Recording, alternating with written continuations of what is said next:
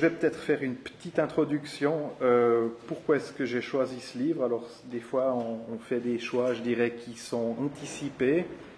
Euh, le, thème, en fait, de ce livre, bah, je vais peut-être lire l'introduction déjà. Là où je vais, partir pour échapper à la dictature du fer. Et si je tiens tant à y échapper, c'est aussi parce que depuis des années, il y a un livre, avec un grand L, auquel j'ai soif de puiser, qui m'appelle irrésistiblement, qui s'impose à moi partout, à toute heure du jour et de la nuit. Je veux maintenant y goûter tous les jours pendant des heures, et je m'offre trois mois pour m'immerger dans ces pages, ne penser qu'à ce texte, me gaver de toutes ces paroles, me les répéter à haute voix, et je n'accepterai aucune limite à cette envie, si ce n'est celle de la fatigue, de la douleur, bien sûr, et celle imposée par ma chienne, je pars donc avec ma chienne pour lire la Bible. Et la particularité en fait de cette histoire, c'est que la personne dont il est parlé là souffre de migraine. Euh, alors ça fait, je ne sais pas pourquoi, maintenant ça va faire bientôt trois semaines et demie que j'ai une migraine qui ne s'est pas arrêtée. Donc euh, Je vais essayer de vous lire ça sans que ça crée trop de problèmes, mais c'est vrai que c'est assez particulier. Je ne veux pas dire que c'est un texte autobiographique, mais je dois dire que là, par rapport à, la douleur et à ce qui, est, restitué là-dedans, ça me fait des frissons. Je dois dire que ça m'interpelle. quoi. Donc je vais essayer de ne pas me laisser submerger par, euh, par trop d'émotions, puis de vous restituer ce qu'elle a essayé de dire à travers ces lignes. Elle a souhaité faire une introduction que je vais vous lire aussi. À mon père, qui est maintenant dans la lumière, il n'a pas réussi à lire le manuscrit jusqu'au bout, trop désorienté par les brouillards de la confusion et de l'oubli. Il ne savait plus ce qu'il avait lu, il ne savait plus qu'il avait lu, et il avait fini par ne plus savoir que le texte écrit par sa fille était chez lui. Il est mort l'année dernière, une semaine avant Noël. Tu me manques tant, Aline, décembre 2007. Cette fois, c'est décidé, je pars. Cela fait bien longtemps que l'idée me turlupine. Il faut croire que ce n'est pas si simple de partir, même si on ne va pas loin, même si ce n'est pas pour longtemps. On laisse tout derrière soi, on laisse tout le monde, et lorsque quelqu'un demande pourquoi, on arrête, on n'a même pas de réponse précise à donner. En l'occurrence, je pourrais quand même dire il faut que je fasse quelque chose pour mes douleurs. N'importe quoi, mais quelque chose. Jusqu'à maintenant, je me suis soigné, c'est-à-dire que j'ai pris les médicaments prescrits par le neurologue. Il y a vingt ans, ils étaient encore relativement peu efficaces, principalement des antidouleurs, pour lutter contre les crises de migraine. Les chercheurs ont fait du bon travail, ils ont affiné les cibles et depuis toutes ces années, la vie s'est considérablement allégée. La douleur se dissout sans que, parallèlement au soulagement dans la tête, les nausées mettent le ventre, dans la gorge et occasionnent de longues séances, pliées en deux sur les toilettes, les mains appuyées sur la lunette, à se demander si cette fois ça va passer ou casser. La, douleur se dissout, certes, mais comme avait averti le neurologue, elle est susceptible de revenir dans les 24 heures. Alors il ne faut pas abuser du remède miracle, il faut alterner, prendre autre chose, de moins radical, qui diminue l'intensité de la percée du tournevis dans l'œil, mais qui ne l'enlève pas. Alors on prend une espèce d'habitude, celle de vivre en ayant mal. Mais n'est qu'une espèce d'habitude, ce n'est pas une vraie habitude, de celle qui tisse l'être profond, dont on n'aime pas forcément parler parce qu'elles ne sont pas très glorieuses, comme se pencher à la fenêtre tous les matins, être obligé de se pencher à la fenêtre sous peine de n'avoir pas véritablement commencé la journée, pour humer l'air se verser son café debout, le boire rapidement avant de partir travailler, ou s'asseoir, prendre le temps de savourer le petit déjeuner. Arriver à l'arrêt de bus, tourner rapidement les pages du quotidien qu'on tire de sa caissette et qu'on remet dedans, en ayant la sensation presque physique de prendre connaissance en deux minutes de l'épaisseur du monde, qui décidément est vue comme ça bien mince. Une espèce d'habitude, donc, et même une sale habitude, mais qui est indispensable si on veut ne serait-ce que fonctionner et qui crée le réflexe du moins. On est moins parce que les bruits de la ville atteignent très vite des niveaux agressants. On mange moins parce qu'on a l'estomac chargé et menaçant. On ne boit pas du tout de vin, bien sûr. Il en est des pires ennemis des, il est un des pires ennemis des migraineux.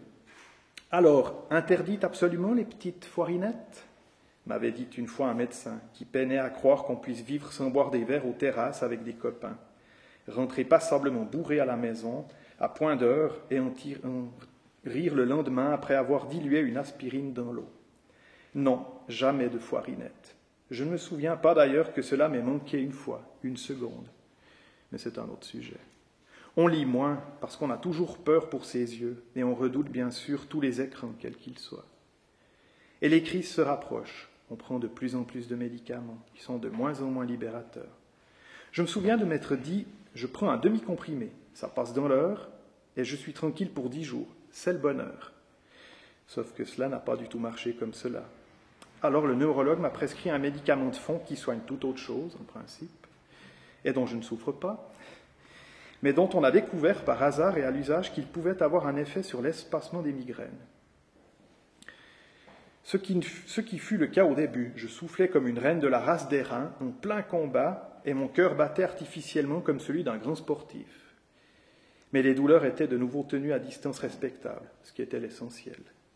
Mais encore une fois, cela n'a pas duré. Les crises se sont faites insistantes. Aujourd'hui, il me faut un, deux, trois, parfois jusqu'à quatre comprimés pour que cessent enfin les coups de marteau dans l'œil. Parfois, en effet, c'est un marteau, parfois un tournevis, parfois une lame serrer de canif, mais certainement que toute la boîte à outils est susceptible de venir à la rescousse du migraineux soucieux de décrire son enfer. Et j'y pense. Les tiroirs de la cuisine aussi, le tire-bouchon par exemple. Une belle image, le tire-bouchon. J'entends d'ici le cœur des âmes compatissantes et bien intentionnées. Ce n'est pas du sarcasme. Les âmes sont compatissantes et bien intentionnées à l'égard de, ceux et celles qu'ils voient souffrir. Pas une personne au monde, j'en suis convaincu, à moins d'être complètement dévoyée et pervertie, ne souhaiterait même et ardemment apporter un soulagement à un être figé dans sa douleur, quelle que soit celle-ci. Alors c'est la litanie bienveillante, précédée d'une phrase un peu gênée, mais qui, surtout n'ayez pas peur de le dire, fait réellement du bien. Je pense que tu as déjà tout essayé parce qu'elle me fait sourire, ce qui est déjà une prise de distance par rapport à l'orage qui sévit dans ma tête. Par ordre alphabétique. Acupuncture, auto-hypnose, eutonie, fleur de bar, homéopathie, naturopathie, ostéopathie, phytothérapie, sophrologie, yoga. Il y a certainement encore des milliers d'autres choses à tenter, la phrase rituelle étant il n'y a rien à perdre. Malheureusement, ce n'est pas tout à fait vrai. Ce qu'il y a à perdre dans cette course à la non-douleur, c'est l'espoir et la saveur de la vie. Lorsqu'au bout de mois et de mois de traitement, les migraines sont encore et toujours là, aussi fréquentes et violentes qu'avant, on se surprend à penser que tout ce temps passé à se rendre et à attendre chez les spécialistes à leur raconter ce que l'on mange, dans quel ordre, ce que l'on aime, le lait, non pas le chocolat au lait, le lait tout seul, à quelle heure et dans quelles conditions, tout ce temps passé à focaliser son attention sur sa paupière gauche, son avant-bras droit, tout en n'oubliant pas de respirer profondément en commençant l'inspiration sous les talons pour remonter jusqu'à la racine des cheveux, tout ce temps passé dans les pharmacies spécialisées à commander les petites bouteilles savamment dosées, les petites boîtes pleines de granules, n'oubliez pas, faire fondre lentement sous la langue. Il ne faut pas qu'il y ait de contact avec les dents. Tout ce temps, on aurait pu le passer à boire des thés, ou même des jus de fruits, ou des limonades, pourquoi pas, avec ses enfants et ses amis qu'on aime, à faire l'amour avec celui qu'on aime, à, à, promener son chien qu'on aime, à téléphoner à cette vieille dame qu'on aime. On n'aurait pas plus mal qu'avant, puisque rien n'a servi à rien, et l'espoir de l'absence de douleur n'aurait pas été sournoisement grignoté. Loin de moi l'intention de faire un procès à tous ces logs et ces pattes, qui, à coup sûr, et pour la plupart d'entre eux, ne sont pas des charlatans. Aucun d'entre eux, d'ailleurs, ne m'a jamais rien promis. Au contraire, ils sont généralement d'emblée avertis que les migraines, c'était vraiment leur point noir et qu'ils n'en avaient jamais guéri aucune. Et que, tout au plus, on pouvait miser sur une atténuation du mal. Mais je me laissais embarquer par la pensée convenue du je n'ai plus rien à perdre. Maintenant, je sais que j'ai l'essentiel à perdre pendant le temps qui me reste, en dehors des heures de grande douleur, où rien n'est possible dans les moments de plus en plus rares, où je n'ai pas mal, je veux goûter. Et donc, je pars. Naturellement, j'ai de la peine à concevoir que partir puisse avoir un effet quelconque sur le mal.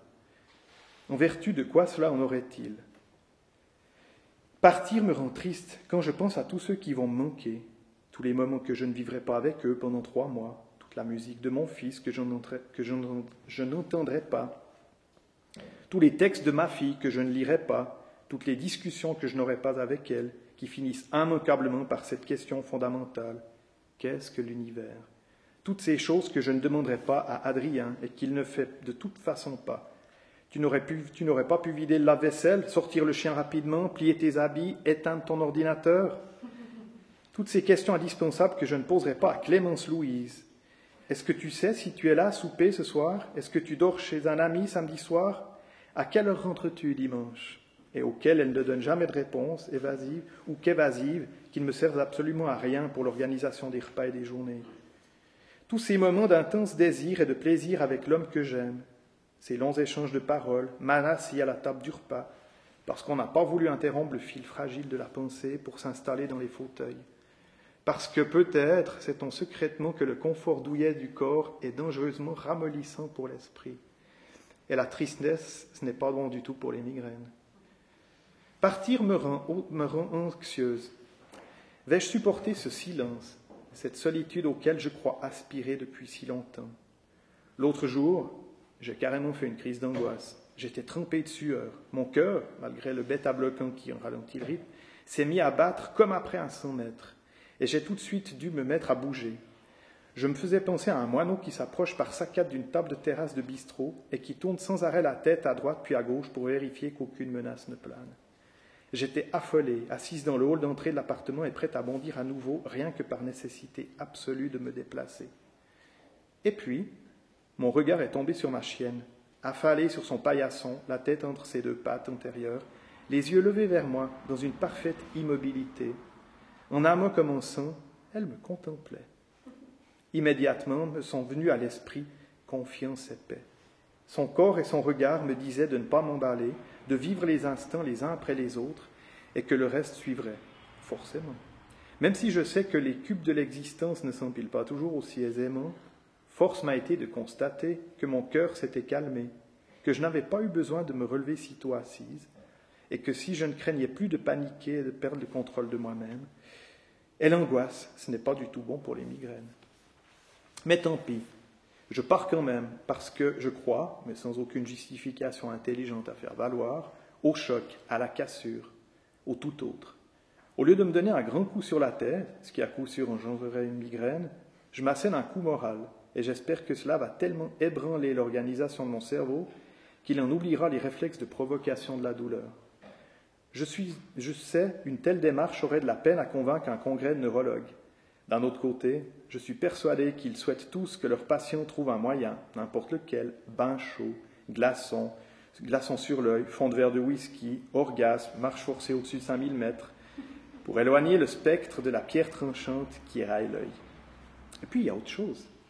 J'ai dit je veux goûter. Et pour goûter, il faut du temps. Et le mien est terriblement compté puisque j'ai souvent mal.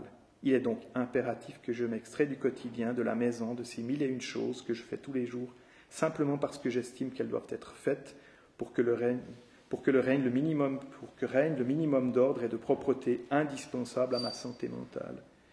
Et si possible, un peu plus que le minimum. Je déteste le désordre, l'entassement et la saleté. Partir pour échapper à la dictature du fer, et si je tiens tant à y échapper, c'est aussi parce que depuis des années, il y a un livre auquel j'ai soif de puiser, qui m'appelle irrésistiblement, qui s'impose à moi partout, à toute heure du jour et de la nuit. Je veux, maintenant, je veux maintenant y goûter tous les jours pendant des heures, et je m'offre trois mois pour m'immerger dans ces pages. Ne pensez qu'à ce texte, me gaver de toutes ces paroles, me les répéter à haute voix. Et je n'accepterai aucune limite à cette envie, si ce n'est celle de la fatigue, de la douleur, bien sûr, et celle imposée par ma chienne. Et oui, il n'y a qu'un être au monde que je sois obligé de prendre avec moi. Non pas parce que je ne puisse pas vivre sans elle, quoique, mais je, je ne m'imposerai pas les contraintes liées à sa présence au reste de la famille pendant si longtemps. C'est ma bête, elle vient avec moi. Il faudra donc la promener comme je le fais ici. Je pars donc avec ma chienne pour lire la Bible. Là où je vais, il y a tout ce que j'aime. Des montagnes, de la neige, un glacier, des rochers, des lacs, des sentiers, des fleurs sauvages et rares qu'il ne faut surtout pas cueillir. Tous les matins en été, il fait frais ou même froid. C'est à 1500 mètres d'altitude, mais la température monte, monte, monte au cours de la journée. Les gens font la sieste à l'ombre des volets mi-clos, comme dans le sud, tellement le soleil tape. Ne jamais partir en balade à midi ou deux heures, la chaleur est insupportable, on meurt de soif et on risque l'insolation. Il y a aussi beaucoup de marmottes, de génisses, de moutons. J'aime moins. Les marmottes parce que ma chienne, elle les aime trop. Cela doit avoir très bon goût parce que quand elle est installée dans l'herbe entre les rochers, généralement assez loin de l'itinéraire prévu pour les bipèdes, et qu'elle décortique son repas, elle n'obéit absolument plus. Et je dois aller la chercher à table pour la reprendre en laisse. Pendant ce temps, les touristes m'insultent copieusement dans des tirades hurlées sans fin, espérant me noyer dans un océan de culpabilité que je ne ressens aucunement. Qu'on me comprenne bien, le cri aigu et strident d'une marmotte prise à la gorge par ma chienne ne me réjouit absolument pas. D'ailleurs, à chaque fois, je dois reconnaître qu'il y, a eu, plusieurs fois, je détourne la tête et je me bouche les oreilles. Mais enfin, tout cela a quand même quelque chose d'éminemment naturel. Ma chienne est certes un animal domestique, peut attester de la chose lorsqu'on entend le froissement du papier plastique et la cour espérant qu'il y aura un vieux crouton de pain pour elle. Mais elle mais elle a cela de fascinant pour moi qu'elle a gardé l'aspect d'un loup et aussi les réflexes de l'animal sauvage. Un cri de marmotte la fait démarrer comme si elle recevait une décharge électrique dans les jambes. Un chevreuil immobile ne court pas un grand risque avec elle. En revanche, s'il lui prend la très mauvaise idée de détaler, ma pédiatrice bien-aimée s'élance immédiatement non pas en direction de l'animal imprudent, mais plutôt là où il se dirige, afin de lui couper son itinéraire et de pouvoir ainsi lui sauter à la gorge par le flanc. Elle est revenue une fois d'une telle équipée, la gueule et les pattes en sang. Je me suis senti mal. L'idée de la mort violente est intolérable, même si elle s'applique à un animal. Mais avouons-le, dans un petit coin de moi, j'étais un tout petit peu fier. Elle a onze ans, son instinct de chasse est intact, et sa forme physique lui permet d'aboutir. Rarement, bien sûr, comme dans la vie sauvage, mais néanmoins, je me demande bien où elle, était, où elle, où elle a exercé ses talents avant d'être chez moi. Je l'ai récupérée dans un chenil. Elle avait trois ans et avait vécu auparavant dans un enclos, enfermée toute la journée avec d'autres femelles. Elle était un peu boulotte, les autres étaient squelettiques, et on a dû les euthanasier. A-t-elle été la louve alpha de la meute, celle qui fait régner l'ordre autour de la gamelle J'ose à peine l'éprouver, l'avouer, mais l'idée me fait sourire. Les génisses, parce qu'elles convergent vers nous en accélérant le pas, forment tout à coup un énorme troupeau bruyant qui nous fonce dessus. Imagine-t-elle que je suis un berger avec son chien et que donc il est normal qu'elles accourent? Veut-elle charger cet animal qui les dérange, bien que, bien que ne s'occupant pas d'elle J'ignore toutes les arcanes de la psychologie de groupe chez les bovins, mais je sais en tout cas que je peux traverser sans crainte avec mon chien un pâturage où broutent et ruminent des vaches laitières, sans leur veau, mais pas du tout un terrain où pèsent des génisses. Les moutons, là, c'est tout simplement impossible. Le râle rauque est littéralement désespéré du, mouton qui agonise sous les dents de ma chienne, est un appel au secours auquel, impuissante, je n'ai pas pu répondre, que je garderai toute ma vie dans les oreilles et même dans mes entrailles. Et c'est long, un mouton qui meurt. Un quart d'heure en tout cas. Les moutons sont particulièrement bêtes, ils ne comprennent rien à la situation. Ils n'ont aucune habileté et franchement, ça se voit dans leurs yeux. Que c'est vide un regard de mouton. En plus, ils ne savent pas courir et se laissent coincer comme des imbéciles dans les impasses qui les condamnent. Mais je suis bien d'accord, ce n'est pas une excuse pour les éventrer. Et cela, je ne veux plus jamais le vivre. Alors mes promenades en montagne se passent souvent à tenter d'identifier à l'oreille les différents types de cloches. D'après toi, c'est des vaches ou des moutons? Et cette question signifie le plus souvent laisse et demi-tour. Mais peu importe, marmotte, vache et mouton, J'aime la montagne de toute mon âme. Mystérieusement, ce n'est pas, ce n'est pas que je m'y sente chez moi, j'y suis chez moi, bien qu'ayant toujours vécu en plaine et n'ayant aucun chalet ou pré qui m'appartienne. Ce n'est pas une question de propriété, ce n'est pas une question de village ou d'autre. À partir d'environ 1500 mètres, où que ce soit, mais avec de la neige relativement proche toute l'année et des rochers, je suis chez moi. À y bien réfléchir, je ne sais pas si c'est mystérieux, si c'est si mystérieux que cela. J'ai toujours été frappé par les larmes qui brouillaient la voix de mon grand-père lorsqu'il évoquait un paysage de montagne.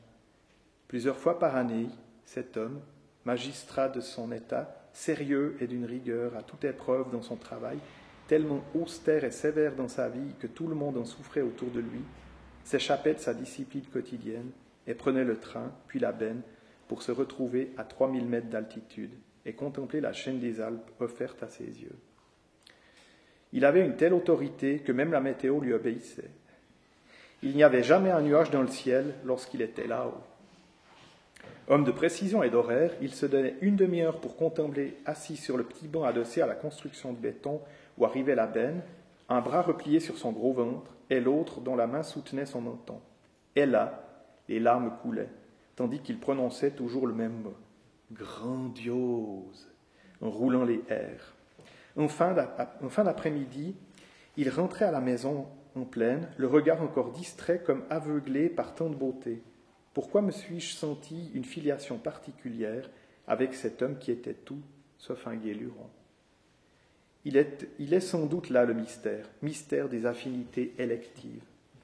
Pas une fois lors de mes très nombreux séjours en montagne, je n'ai omis de lui envoyer une carte postale. Le plaisir chaque fois renouvelé pour moi de reconnaître ce qui nous liait et dont il me remerciait expressivement lorsque je redescendais, louant en moi une des qualités humaines qu'il appréciait, je crois, le plus au monde, la fidélité. Encore maintenant, je lui suis reconnaissante de m'avoir transmis, sans le vouloir bien sûr, ce sont des choses qui ne se commandent pas, cet amour inaltérable de la montagne et plus largement, de la nature. Et là où je vais, il y a aussi un bijou de petits chalets que j'ai naturellement cherché, repéré et visité avant de le réserver pour trois mois. Ce n'est pas qu'il me faille chercher quelque chose de très compliqué, mais j'exige un minimum. Avant tout, la chaleur. Pas question de se réveiller le matin et d'hésiter à se lever parce qu'il fait 12 degrés dans la chambre, de devoir faire le feu en claquant des dents, puis d'être contraint à une attente de plusieurs heures avant que la température n'atteigne enfin un petit 19 degrés, qui ne permet de toute façon pas de rester à l'intérieur sans bouger. Puis une salle de douche. Pas question de devoir sortir au froid pour rejoindre l'endroit des ablutions. Enfin, un paysage large et des sommets blancs, pas trop éloignés quand même, quand j'ouvre les volets le matin, et une terrasse. Au bout du compte, ça fait quand même un gros minimum. J'ai trouvé un petit chalet exactement comme celui qui trotte en permanence dans ma tête, tout en lamelles de bois, avec un toit pointu, une petite cheminée, une grande pièce de séjour avec des canapés profonds dans lesquels on a toujours mal au dos si on s'y assied normalement, et où l'on cherche sans arrêt la position idéale sans jamais la trouver. Jambes repliées, coussins calés contre les lombaires et au creux de la nuque, mais qui invite envers et contre tout à la rêverie et à la paresse. Je ne sais pas si j'arriverai à lire la Bible là-dedans, parce qu'une Bible, c'est toujours un livre très lourd, et qu'on ne sait jamais où ni comment poser ou tenir pour se faciliter au maximum le travail physique de la lecture. Difficile, à part les atlas, les dictionnaires et les encyclopédies, de trouver plus mal commode à manier, comme si ça devait se mériter. Allons donc. Mais va savoir. Les plafonds ne sont pas hauts. Je me sentirai ni écrasé ni perdu, mais entouré d'un cocon à dimension humaine. J'ai aussi des châteaux dans la tête, par exemple au bout d'une allée de peupliers, et tout près d'une forêt, les immenses pièces, les immenses couloirs. Mais justement, tout est trop dans un château. Le bois, c'est tiède, ça craque, ça sent, c'est une présence vivante, c'est bienveillant. Je serai loin de la fin de, je serai loin de la fin de l'été jusqu'en octobre. J'espère donc vivre en ce tournant imperceptible de la mi-août où brusquement un jour on réalise que le soleil a perdu de sa violence, même s'il brûle encore presque comme hier, mais plus tout à fait, c'est sûr, où en fin d'après-midi il imprègne la montagne, les rochers, l'herbe et le torrent d'une infime teinte bleutée, comme pour annoncer la venue inéluctable du grand froid, le froid bleu qui va figer les bêtes et les hommes, en enveloppant toute la nature pendant l'inexorable période de l'hiver.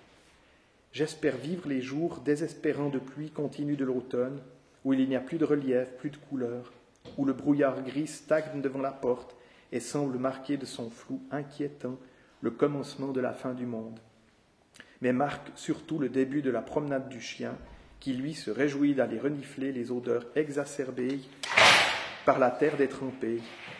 J'espère vivre le matin de la première neige où l'on se réveille en, sachant tout de suite que quelque chose a changé de par la qualité du silence, la légèreté de l'air, une soudaine immobilité du monde, où je, ne sortirai, où je sortirai tout de suite avec ma toupie, c'est sa chienne, qui s'élancera ivre de joie sur le tapis blanc moelleux et immaculé et s'empressera d'y déposer sa crotte et d'y répandre son pipi, signe irrécusable de sa présence sur ce territoire et de sa ferme intention d'y établir sa domination. Je lui crierai Hé hé et elle reviendra en courant vers moi, la gueule fendue d'un énorme sourire. Si, si, les chiens en étroit contact avec l'être humain sourient. Et les pattes antérieures marquant à chaque avancée un rapide et petit mouvement vers l'intérieur, chorégraphie flagrante pour m'inviter au jeu, pour me dire son bonheur débordant. Je lui donnerai un bain de neige qu'elle adore, mais elle restera debout. On ne se couche jamais sur le dos dans la neige. Des fois que la tempête se lève ou que la proie, que la proie déboule à l'improviste, il faut être prêt à tout. Qu'est-ce que je me réjouis de tout cela? Après un répit de presque deux jours, les migraines sont revenues à nouveau dans les intervalles de quelques heures. Et comme je l'ai déjà dit, cela a presque été un soulagement. Presque. Parce que, quand même, qu'est-ce que c'était bien de ne pas souffrir pendant de nombreuses heures? C'est bien, mais à l'évidence, je n'en ai plus du tout l'habitude. Qu'est-ce qu'on fait toute une journée quand on n'est pas obligé de se coucher pour cause de douleur? C'est long toutes ces heures. En plus, je n'attends personne pour les repas, je n'ai pas de poussière à enlever, d'aspirateur ou de serpillière à passer, une assiette, un verre, un couteau et une fourchette, ce n'est pas très long à laver. Je me suis senti extraordinairement fatigué d'enchaîner les activités, surtout celles qui constituent principalement à lire, prendre des notes, souligner des passages, essayer de comprendre. C'est un travail redoutable pour moi, parce qu'il suppose une grande immobilité dans la posture assise qui ne me convient pas, et ne convient d'ailleurs pas à beaucoup de gens. Il paraît que le corps n'est pas du tout fait pour rester assis, et beaucoup de concentration sur les textes. Sans cela, on passe à côté de tout ce qui en fait la richesse et l'imprévu, et on retombe dans la routine de ce que l'on croit connaître par cœur. Heureusement qu'il y a des promenades avec toupie. L'autre jour, je suis allé par la forêt jusqu'au col au pied des aiguilles. Parti tôt le matin, j'ai eu tout loisir de m'attarder au col parce qu'il n'y avait pas trop de vent et le temps était sûr. Quelle merveille de commencer la balade par les senteurs de mélèze, de mousse mouillée et de terre humide puis de déboucher sur un plateau de cailloux entre lesquels poussent des bouquets d'arbres, des bouquets d'herbes folles et de rhododendrons, et au milieu desquels serpente un tranquille ruisseau, juste là pour refléter le soleil et pour désaltérer mon chien. Là, la respiration s'élargit. L'incroyable beauté du monde vous prend à la gorge. Je pense à la phrase de ma marraine. Il suffit de regarder la nature pour se dire que quelqu'un de plus grand en nous, Bien sûr, mais certains disent le hasard fait bien les choses. D'autres marchent ou courent, comme les forcenés, et ne voient rien du tout. J'en ai croisé un une fois depuis que je suis là. Il était écarlate, vêtu d'un maillot rose de cycliste et de collant mauve qui lui enserrait les deux baguettes chinoises qui lui servaient de jambes. Toupie la regardait passer, tout oreille dressée, en penchant légèrement la tête, elle qui normalement ne s'intéresse absolument pas aux bipèdes quand elle est en montagne. D'autres s'en foutent complètement tout simplement. Mais peut-être que ceux-là, peut-être que ceux-là, on ne les croise pas beaucoup dans ces coins. Y aurait-il un rapport direct entre le goût de la transcendance et l'amour de la montagne? J'étais toute seule au col. Je me suis assise sur le petit banc installé au pied de la croix. Là, le regard peut partir très loin de l'autre côté de la vallée, sans être arrêté par rien. Et où qu'on se tourne, il y a des vallons, des forêts, des alpages, des sommets, et on a la sensation physique de faire partie de tout, d'être dedans, de vivre avec, renforcée encore par la présence de l'animal à ses côtés, bien plus affûté que soit dans l'exercice de l'odorat et de l'ouïe en véritable osmose avec tout ce qui l'entoure. C'est probablement cela, être comblé. Ces moments de l'existence où rien ne manque. Tout, on ne saurait dire exactement quoi, mais tout, tout est là. Et tout est bien, c'est presque du plagiat et il vit que cela était bon. Germaine, la vieille dame que j'ai rencontrée récemment au, petit supermarché du village, faisait ses commissions lorsque j'ai demandé où je pouvais me procurer du pain frais. Elle a coupé la parole à la vendeuse et a commencé toute une explication sur l'arrivée du pain frais au village, comment était organisée la distribution, à quelle heure il fallait se trouver, ou pour obtenir la meilleure marchandise. Elle avait manifestement envie de parler, et moi, ça tombait bien, j'avais envie de la relancer. Toupie m'attendait en dehors, assise, gueule ouverte, langue pendante et oreilles dressées, ne quittant pas des yeux la porte du magasin. Lorsque je la laisse un moment seule dans un endroit qui ne lui est pas familier, nous sommes là depuis quelques semaines, mais elle savait bien qu'elle n'était pas chez elle, elle fixe avec obstination l'endroit où j'ai disparu de sa vue et attend mon retour. Alors, comme si souvent, mon chien a permis à la conversation de se nouer. Germaine m'a d'abord raconté qu'elle aussi avait eu un chien, un bâtard mâle noir, qui se baladait en liberté sans elle, comme c'est souvent le cas dans les villages de montagne, et qui revenait le soir chez elle pour se coucher sous la table. Et un jour, un voisin qui a sa maison juste en dessus a tiré une balle dans le ventre de l'animal sans que personne ne comprenne pourquoi. Le vétérinaire de la plaine est monté, il n'était pas pressé. Le chien a angoissé, le chien a agonisé pendant des heures, la balle a été retirée de son corps, et il est mort couché sur le côté, devant la porte de la cuisine de Germaine qui donne de plein pied sur la cour de la ferme. La vieille dame m'a raconté l'histoire de nombreuses fois depuis que nous nous connaissons mieux, et nous nous voyons régulièrement. Chaque fois, elle pleure, et moi avec. Incroyable, ça continue, et en plus, il y a des moments où je n'y pense pas. Pas de douleur, pas de conscience de pas de douleur. À y réfléchir comme ça, je me sens presque coupable. En fait, c'est cela, la vie dite normale. On se lève, on va, on travaille, on parle, on prend une douche, on sort, et on n'a pas mal. Et au fond, on oublie quel ravissement c'est de ne pas avoir mal. Cela fait maintenant plusieurs jours, j'ose à peine le formuler, que je n'ai plus de migraine. Et je suis déjà en train de m'habituer à cet état totalement nouveau pour moi. Incroyable. Moi qui depuis si longtemps guette la prochaine crise avec la, la quasi-certitude qu'elle va survenir dans les heures qui viennent. L'idée de créer une rupture dans ma vie est-elle donc bonne? Je ne peux pas y croire. J'ai tellement tout essayé. Mais c'est vrai aussi que la thérapie que j'ai choisie là, pour radicale qu'elle fût, n'est pas à la portée de tout le monde. Qui peut s'offrir le luxe de tout quitter pendant trois mois, de laisser tout le monde derrière pour créer une rupture? Et je repense à ce jeune homme vu et entendu dans une, émission de télévision consacrée aux grandes douleurs. Il souffrait d'algie faciale. Je traduis cela par migraine, mais peut-être y a-t-il des nuances. Et un reportage nous le montrait pendant une crise en dix minutes. Il se mettait à dégouliner de transpiration et de grosses larmes jaillissaient de ses yeux et il n'arrêtait pas de se moucher. Il devait s'isoler, fermer les stores et les rideaux, afin d'obtenir une nuit complète dans sa chambre, se faire une injection dans la cuisse et s'étendre sur le lit.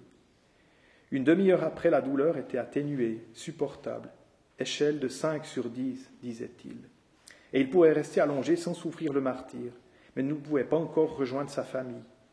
Comme il y avait trois à quatre crises par jour, la vie était devenue impossible. Sa femme n'en pouvait plus, devant tout assumer dans la maisonnée, et n'ayant jamais aucune perspective agréable, comment, sortir, comment, comme sortir en couple avec des amis ou aller au cinéma avec son mari. D'autres personnes que cet homme, invité à l'émission pour témoigner, parvenaient encore à rire de leur douleur. Lui ne riait plus du tout. On sentait qu'il était en train de passer du découragement au désespoir. Il m'a fait peur, pour lui, mais pour moi évidemment aussi. Euh, et, si c'était ce qui m'attend Je me suis rassuré en me disant qu'au moins j'avais 20 ans, de plus, 20 ans de plus que lui, mais n'empêche. Et maintenant je voudrais tellement faire quelque chose pour lui. Mais quoi? Je ne peux pas lui proposer de créer une rupture, c'est grotesque. Je, me ferais vraiment penser aux gens qui proposent aux migraineux de se détendre, de prendre des cours de yoga ou de s'adonner à la méditation transcendantale. Encore mieux, de lâcher prise, maître mot, de l'époque moderne, qui ne, veut, évidemment strictement rien dire tant qu'on n'a pas défini très strictement de quelle prise il s'agit. Et là, bon courage. Les médicaments, il les connaît mieux que moi. Il en est déjà aux injections. Et en plus, cela fait seulement quelques jours que je n'ai pas mal. On ne peut pas vraiment prétendre ni que je sois guéri, ni que je sois devenu experte dans la thérapie de la migraine. J'attribue l'envie de venir en aide à cet homme à une espèce d'euphorie qui m'habite depuis que j'expérimente l'absence de douleur sur la longue durée. C'est trop merveilleux pour ne pas désirer immédiatement le faire partager. En tout cas, qu'est-ce qu'on se retape vite? Comme le soleil brille, que le ciel est bleu limpide et uniforme et qu'il ne fait pas trop chaud, on est à la mi-septembre, la saison a basculé, je veux me mettre sur la terrasse et inaugurer le transat pour goûter et regoûter une petite phrase de l'Apocalypse. Voici, je me tiens à la porte et je frappe. Si quelqu'un entend ma voix et ouvre la porte, j'entrerai chez lui pour souper, moi près de lui et lui près de moi. Dès que je me suis retrouvé au fond du transat, c'est vraiment au fond parce que la toile rouge n'est pas très tendue, j'ai senti que j'y serais mal. De nouveau un de ces sièges, voire le canapé du séjour, qui promet plein de confort et qui ne tient rien du tout. Et je ne peux pas me laisser bercer par les mots de Saint Jean si j'ai grosso modo mal partout et que je n'arrive pas à tenir ma Bible. On doit plus appuyer les coudes sur les accoudoirs de bois, sans cela on, on ne sait pas où les mettre. Et les accoudoirs sont beaucoup trop hauts par rapport au reste du corps, enfoncés au creux du tissu, de sorte que, très vite, on a des crampes aux épaules et des fourmis dans les avant-bras. Il faut que je m'extrais de là. Concave est presque rabougri dans la chaise longue, il faut maintenant que je me projette en avant pour en sortir. Normalement, il ne faudrait pas faire porter tout le poids de l'effort sur les lombaires. Ne pas oublier que dans l'évolution de l'espèce, nous sommes seulement en train de nous habituer depuis une vingtaine de milliers d'années environ à la position debout. Mais je sens que c'est mission impossible. Serrer les fesses, serrer le ventre, disait ma maîtresse de danse classique. C'est effectivement toujours de bons conseils quand on veut épargner le dos, mais là, cela dépasse mes compétences. Un coup de rein, catastrophique, mais tant pis, et je suis sur mes deux pieds, mais pas encore debout. Quelques minutes dans ce transat m'ont fait prendre 30 ans et reculer de quelques 2 millions d'années dans l'évolution au stade de l'Homo erectus, qui, contrairement à ce que son nom indique, n'est pas si erectus que cela. Me voici, pauvre, mulier erecta, cassé en deux, incapable de redresser ma colonne vertébrale. Et ce n'est qu'en arrivant à la cuisine que je rattrape mon stade d'évolution et redeviens mulier sapiens sapiens.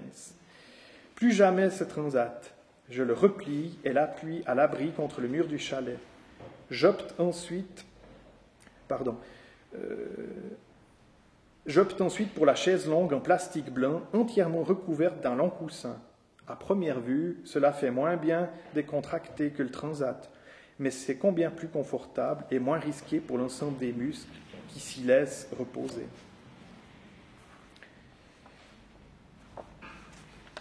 Ce matin, je suis réveillé, ce matin, je me suis réveillé, et avant même d'avoir ouvert les yeux, j'ai su qu'il avait neigé. Le silence était plus que le silence. Il y avait de l'ouate dans l'air et comme une suspension du temps. La première neige de l'année me rappelle toujours avec une douce insistance que je crois peut-être connaître les lieux et les choses, mais qu'en fait je ne connais rien, ou si peu. On retourne à la case départ, tout blanc, plus de relief, plus de couleurs, plus de repères. C'est comme ma vie depuis quelques jours. Je n'ai pas encore émergé de l'anéantissement provoqué par le téléphone de mes enfants. Je suis dans un état proche de l'hébétude, incapable de me concentrer, incapable de toute envie, incapable de penser à autre chose qu'à leur départ, incapable d'entendre autre chose que leurs deux voix m'annonçant le cataclysme.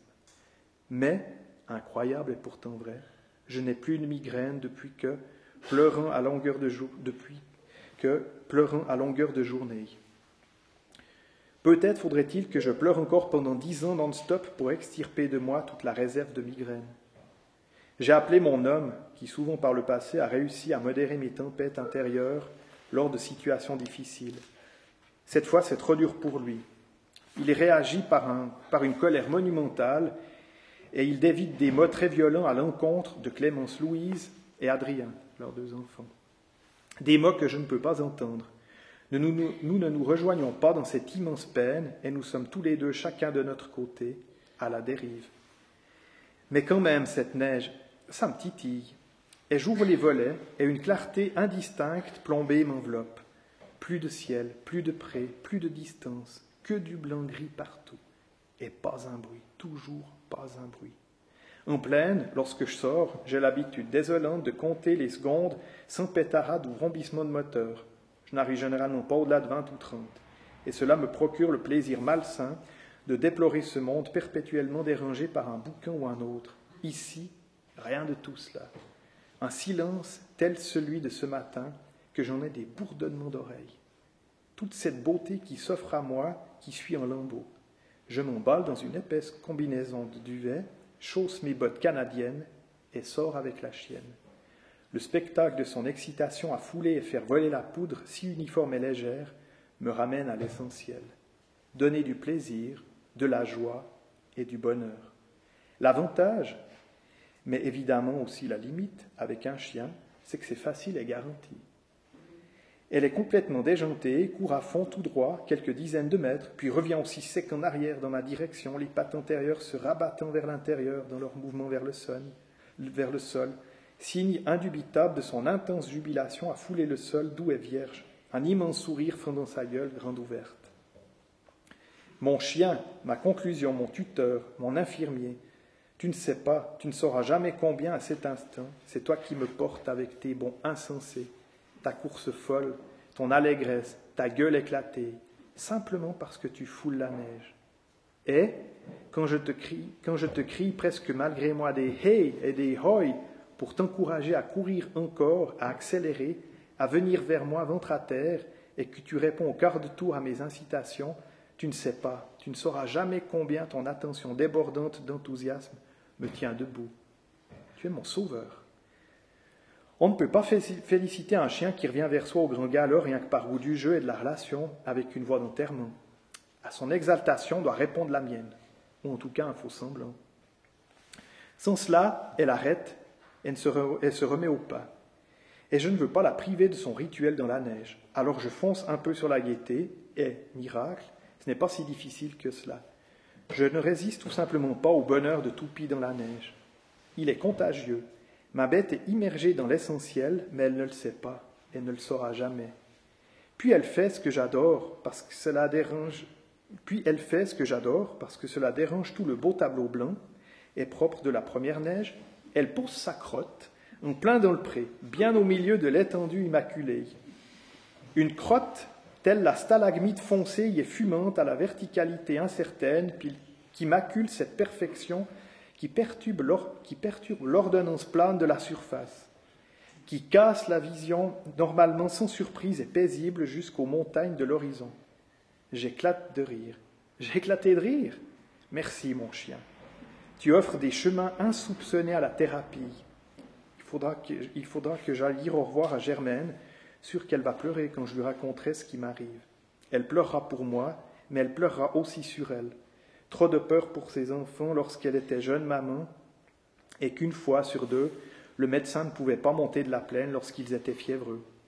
Trop de maquignons malhonnêtes qui essayent d'acheter les veaux et les chèvres à vil prix parce qu'elle n'était qu'une femme et qu'il fallait, qu'il fallait en profiter pour pouvoir savourer la joie profonde d'être maman et paysanne. Et puis, tout d'un coup, plus rien. Les garçons sont grands, ils ont des métiers, ils se débrouillent, ils s'en vont, et n'ont plus besoin de cette femme vieillissante, mais encore parfaitement valide, et qui se retrouve seule, à essayer de meubler les heures courbées en deux dans son petit jardin, ou, assise distraitement devant la télévision qui bug de l'insipide à longueur d'après-midi. Les garçons ne sont pas méchants indifférents, très loin de là. Les petits enfants non plus, mon Dieu, non. Mais ils n'ont jamais le temps. Ils entrent en courant, collent un baiser rapide sur la joue de Germaine et ressortent aussi vite. Elle leur dit de s'installer pour boire quelque chose, mais ils sont déjà sur le seuil, la main sur la poignée de la porte. Des choses tellement plus importantes les attendent. Même ici en montagne, ils sont contaminés par l'urgence permanente de la plaine. Cette urgence qui les fait, bien entendu, passer constamment à côté de la seule chose qui compte en fait dans la vie, poser son regard sur l'autre. Mais c'est gratuit et surtout ça rapporte rien. Germaine aime lire, mais le camion de la bibliothèque vient rarement et le stock de livres est toujours le même. Elle a presque tout lu ce qui l'intéresse, particulièrement les biographies de personnages historiques. Ce serait tellement bien si elle habitait près de chez moi, ou moi près de chez elle. On prendrait l'été, l'après-midi. Ce serait un peu comme dans l'Apocalypse, elle près de moi et moi près d'elle. Avec bien sûr toujours Toupie, qui réclamerait les biscuits que Germaine lui donnerait et que je gronderais parce qu'elle ne doit pas gâter mon chien comme ça comme ça, qui devient à cause d'elle une vilaine mendiante. Mais la montagne de Germaine est si loin de la plaine. Quand au milieu de ce paysage plombé, marqué par la crotte maintenant légèrement affaissée et qui ne fume plus de mon chien, je pense à ce créteux rose vert de Marie de, Marie de ma fille, que, que je ne connais même pas, et à mon benet de fils qui arrête le gymnase à un an du bac, après avoir courageusement traîné des années d'ennui à l'école, je me surprends à sourire.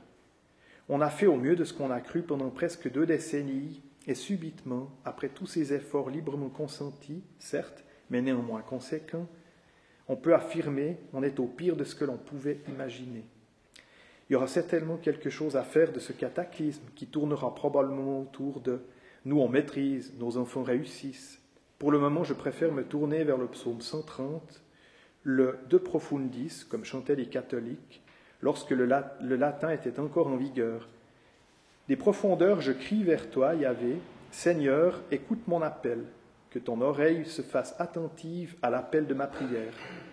Et pour une fois, il faut le souligner au passage, la note des traducteurs est un baume sur mon cœur lorsqu'elle explique que la liturgie chrétienne des défunts fait grand usage de, grand usage de ce psaume, non pas comme d'une lamentation, mais comme d'une prière où s'exprime la confiance dans le Dieu rédempteur. Parce que si je ne lui fais pas confiance en ce moment, alors je ne sais pas ce qui peut advenir de moi. Mais c'est vrai que de ce côté-là, et j'avoue ma perplexité à cet égard, je n'ai aucun problème.